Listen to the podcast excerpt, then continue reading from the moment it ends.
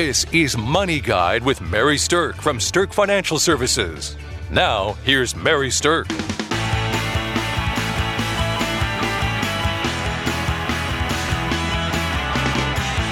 Welcome to Money Guide with Mary Sterk, and today's topic is Do natural disasters affect the markets?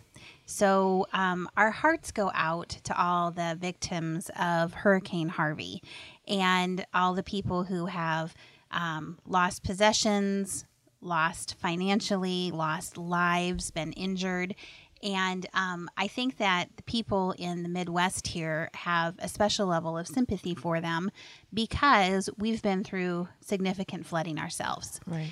So, with me today, I have Amy McFarland. Morning, Amy. Good morning, Mary. And what I wanted to talk about was how natural disasters affect the markets, but also how they affect us as humans. Mm-hmm. And how they impact us financially. And I think this is a very timely topic with everything Yes. that's happening right now down south. Yes. So, any of our listeners out there as far away as Texas, our hearts go out to you, and, and we hope that you can recover soon and and and um, draw together as a community and um, help recover from this. Yes. But let's talk a little bit about the history of, excuse me, the history of some natural disasters and how they've affected people. Okay. Because the the one thing that's for sure in all this uncertainty is that natural disasters continue to happen. Yes. That is not something that changes. and they are, uh, the costs are extraordinary. They are. Oh, And the costs are crazy because they just continue to spiral out of control. So, um, I want to talk about some of the natural disasters and what the impact has been on the market. And then I want to share a little bit about my own personal experience with some natural disasters and about how that's impacted, you know, me personally and then communities at a more local level. So, all right, let's talk about um, the natural disaster that happened the Indian Ocean earthquake. oh. yeah. Yeah, that was December 26th of 2004. Wow. Amy, do you remember reading about that when that happened? Um, I do, especially uh, it it hit home with my children because their dad lived in Thailand at the time. Oh, wow. So, So, he was a lot closer yeah. to the epicenter yes, of all of that. he was, and he Mhm. lives on a he lived on a coastal area. Um, so Phuket, so Gotcha. major hit that community. Absolutely. Yeah. So the earthquake and and really it was the resulting tsunamis from that ended Mm-hmm. up killing over 230,000 people Wow. in 14 countries. And the most amazing part of all of that is amidst that tragedy and amidst that loss of life and property, Mm-hmm. there was no immediate effect on stocks. Really? Isn't that interesting? Yeah.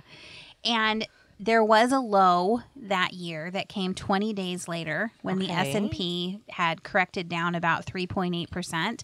But the reality is that um, within a short time thereafter, it rallied and was actually up over 30%. oh my gosh. So the stock market had an initial complete lack of reaction to that when you're talking about a massive part of the world affected in a huge way.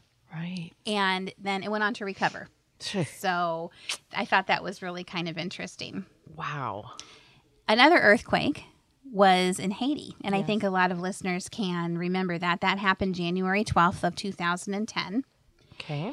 Now, that earthquake, I remember seeing so much news Oh. coverage and so much rubble and destruction and things like that. Yes. And that earthquake, that natural disaster, killed over 316,000 people. Wow. I didn't realize it had more fatalities than the Indian Ocean. The tsunami. earthquake. Yeah. exactly. And the again, there was no immediate effect on the stocks. Shockingly, our markets Wow. simply just don't seem to respond that much to those kind of Natural um, natural disasters. Mm-hmm. So 18 days later, the S&P was down 6.6%. So we're seeing a little bit of a trend. Like there's no immediate Mm-hmm. reaction. And then within 10, 20, 30 days, there's a little bit of a drop. And then that seems to rally. Wow. So I just think that's very interesting. So you listeners out there that are wondering how this Hurricane Harvey natural disaster might affect your portfolios, I think that's something to just look historically at. Obviously, there's no prediction of what's going to happen going forward, Right. but historically, we can see some of the trends that follow natural disasters. Wow. So, all right, the big one I think though that hits home for people that we have even more emotional tie to because it happened right here on our own That's soil. yes. Hurricane Katrina. yeah. Yeah. There's still talk about that. I mean, you still hear about it, well, and it's and maybe only in our country. well, you know, I don't know because I think that it's been. They say it's the most costliest natural disaster in the history of the United States, and the property damage caused by Hurricane Katrina exceeded eighty billion dollars oh with a B. That's a big number. wow. One billion dollars Yeah. is a lot of money. Yeah. but 80 80. billion is in uh, just a huge number. And what they're saying with initial estimates from Hurricane Harvey is that that's going to rival that because there's Oh. actually more water in Houston than there was Oh, in really? New Orleans with Hurricane Katrina. Wow. Yeah. So now here's what happened with the markets after Katrina. The S&P had an 8-day uptrend following the hurricane with a 3% rally. All right. And 38 trading days later, the S&P was down 2.4%. So, in terms of stock market performance, this most costly natural disaster in the history of the United States was really nothing more than kind of a blip on the stock market charts and you wouldn't even be able to go back and look historically at it and say, "Oh, here's the effect Wow. on a chart." It was so minimal. Were you surprised by that as well? Absolutely. Yeah. Yeah, absolutely. So, again, I think it's interesting that the natural disasters of the world um, seem to have minimal effect on the actual stock markets themselves.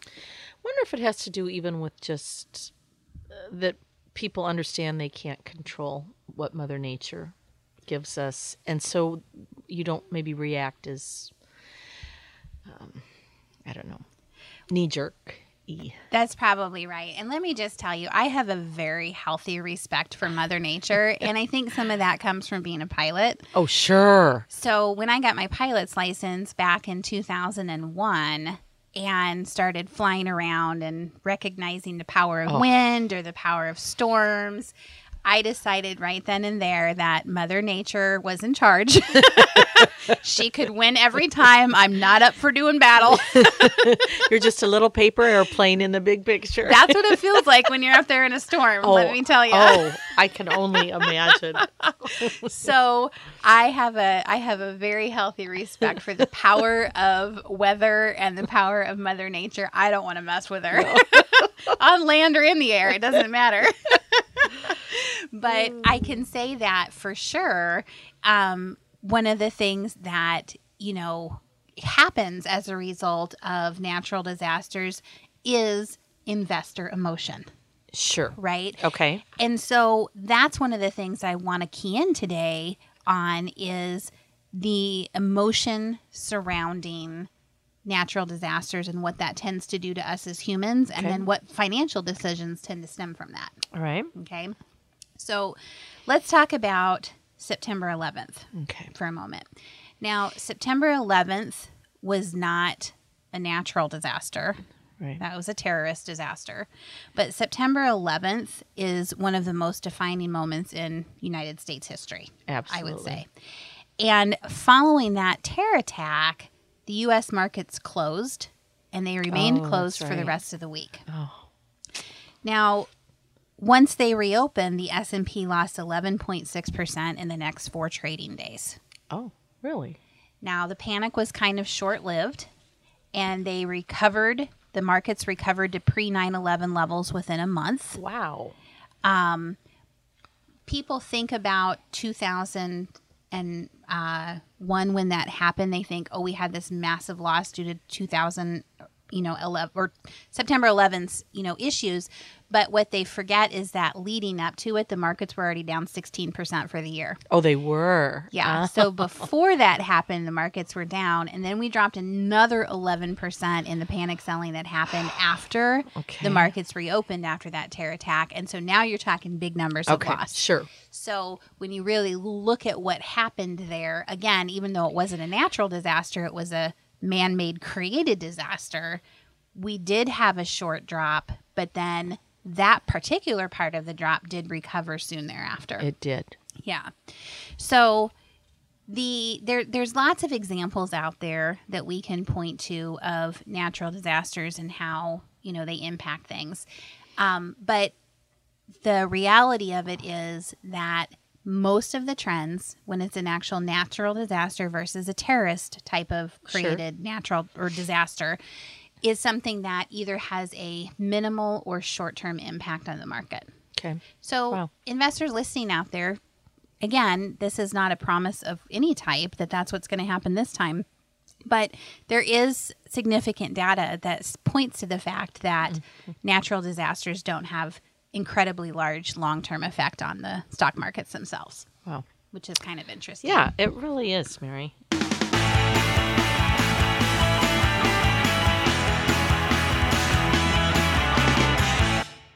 Welcome back to Money Guide with Mary Sterk, and today we're talking about how natural disasters can affect the market.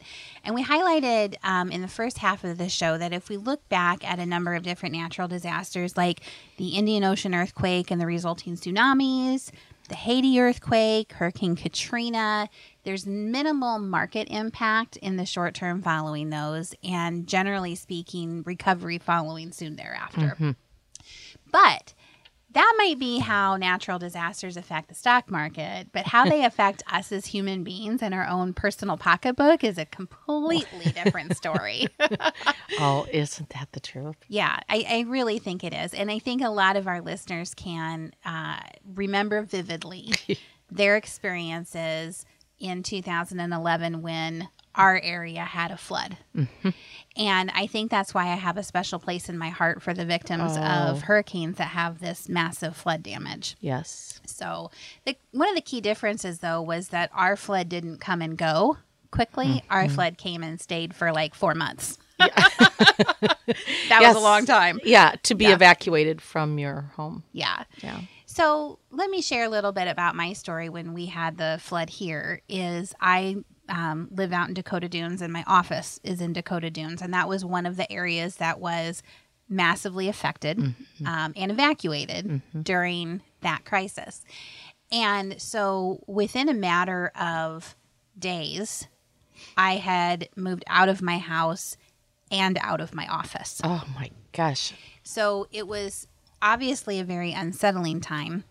Um, and I think a lot of people can relate to this. First, I hired some college kids to move everything from my basement up to the top floor in my house, only to find out the next day that that probably wasn't going to be good enough. And now it was time to move everything you owned out of your house because you didn't know if your house was going to still be standing. Oh my gosh. Yeah, it was like a war zone. it was. It yeah. was bizarre. it was um it it had elements of that especially when the military arrived and there's you know the black hawk Helicopters. helicopters flying around and you see people in fatigues all over the place and you know they're there to help you but it still felt very Yes. traumatizing Yeah. It yeah, it definitely out of your comfort zone. yes Mm-hmm. and i think i remember you know if you lived in the dunes you probably remember that you had to get a badge to be able to go in and out of the dunes after a oh, certain point. so they could you know kind of check you in and check you out and always know who was in the mm-hmm. potential flood zone there. And so I remember walking out of my house and looking down the street and realizing there was a moving semi in front of almost every house on the block, which is an amazing, kind of crazy sight. Mm-hmm. Mm-hmm. So you moved out in a hurry within hours, and one of the one of the most beautiful things about this was the way that the community drew together. Yes. So, natural disasters have a way of dividing, but they also have a way of creating Uniting. Mm-hmm. collaboration and uniting people. Well, on the first half of the show, when you were talking about 9 11, one of my memories from that, as far as uniting, was driving down Jackson Street and I think every single home had their flag out. Yeah, what a beautiful Yeah, sight. it was really cool. it was really cool. During the flood, there was kind of roving bands of people from Sioux City that would just like walk around and walk into your house and be like, "Hey, I'm here. Can I help you move out?" Yeah, that's what I heard. Yeah. that is what. It was crazy, and you're like, "Dude, I don't even know Don't you. know you are? Come on Grab in and pack my valuables."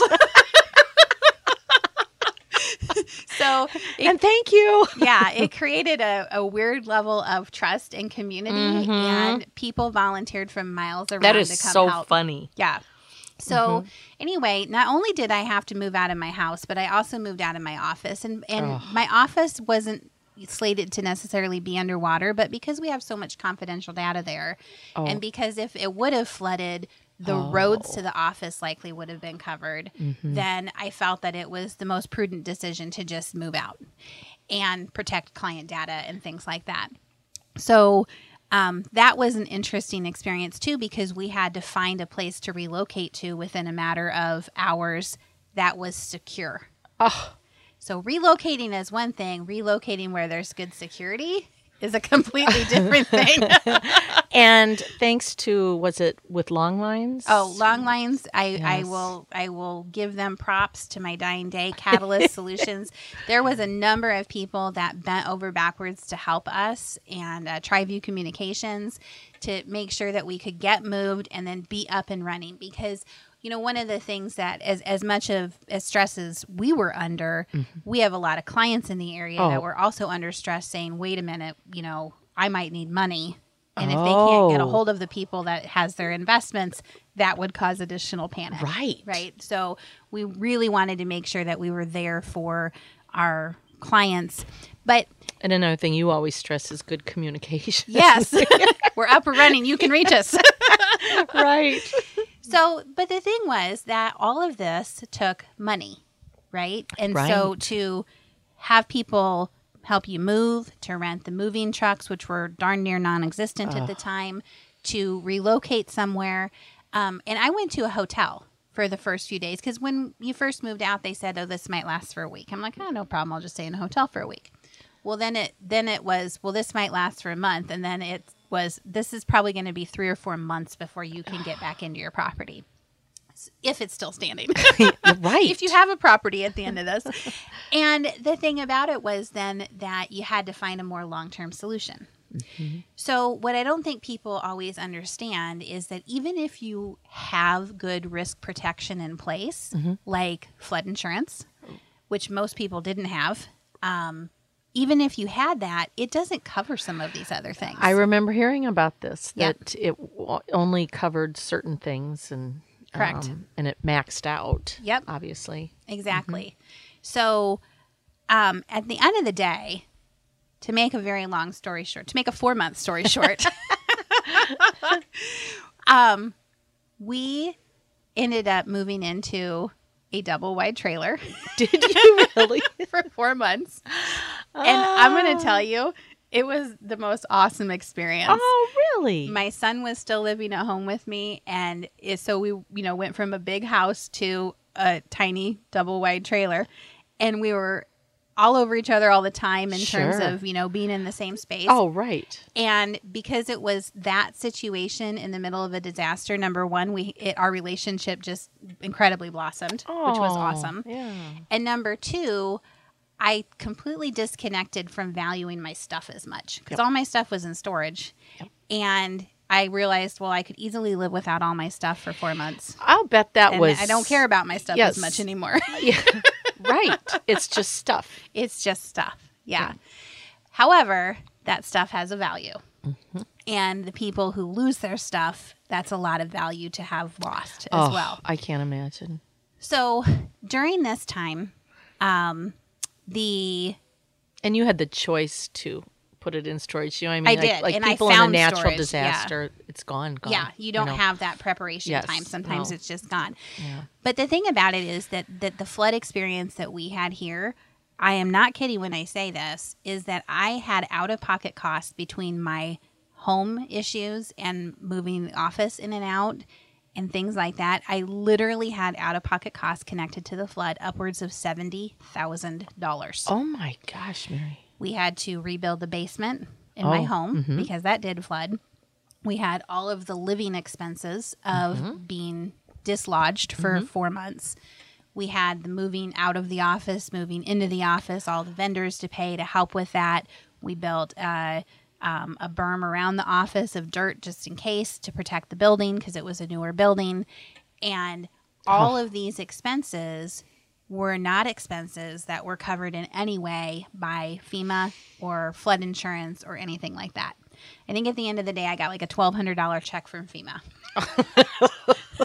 Thanks. So thank you, FEMA, which I appreciate that. And they're Yeah. there for a reason. And, and let's Yeah. hope they're there to help out, you know, the victims of Hurricane Harvey right now. But um, the thing about it was that $70,000 worth of costs can cripple somebody if you mm-hmm. don't have appropriate financial reserves.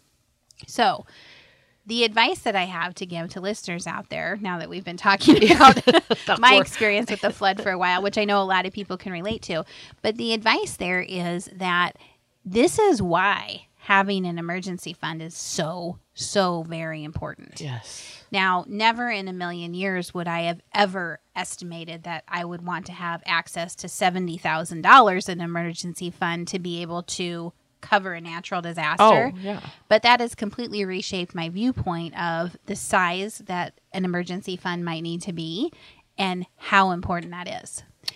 And it also, the second piece of advice with this is natural disasters can be mollified a little bit by having good insurance.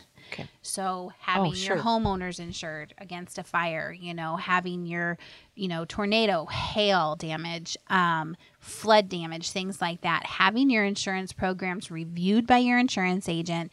Make sure that you have the best possible coverage because if you don't have that emergency fund of seventy thousand dollars, then by golly, you sure hope your insurance company is going to stand by and help you out. Mm-hmm. So, hmm. Hmm. to all of the hurricane victims out there, our hearts go out to you. We wish you well in your recovery. And um, we hope that the rest of you listeners understand that the natural disasters might have a minimal impact on your portfolio from the stock market, but it can have a massive impact on your personal pocketbook. Yes. So build that emergency fund. Make sure you've got liquid access to it. And uh, don't let the natural disaster break your bank. Thanks for listening to Money Guide with Mary Sterk. The views expressed are not necessarily the opinion of your audio provider and should not be construed directly or indirectly as an offer to buy or sell any securities or services mentioned herein. Investing is subject to risks, including loss of principal invested. Past performance is not a guarantee of future results. No strategy can assure a profit nor protect against loss. Please note that individual situations can vary. Therefore, the information should only be relied upon when coordinated with individual professional advice. Securities and investment advisory services are offered through Woodbury Financial Services Inc., member FINRA, SIPC. Insurance offered through Sterk Financial Services, which is not affiliated with Woodbury Financial.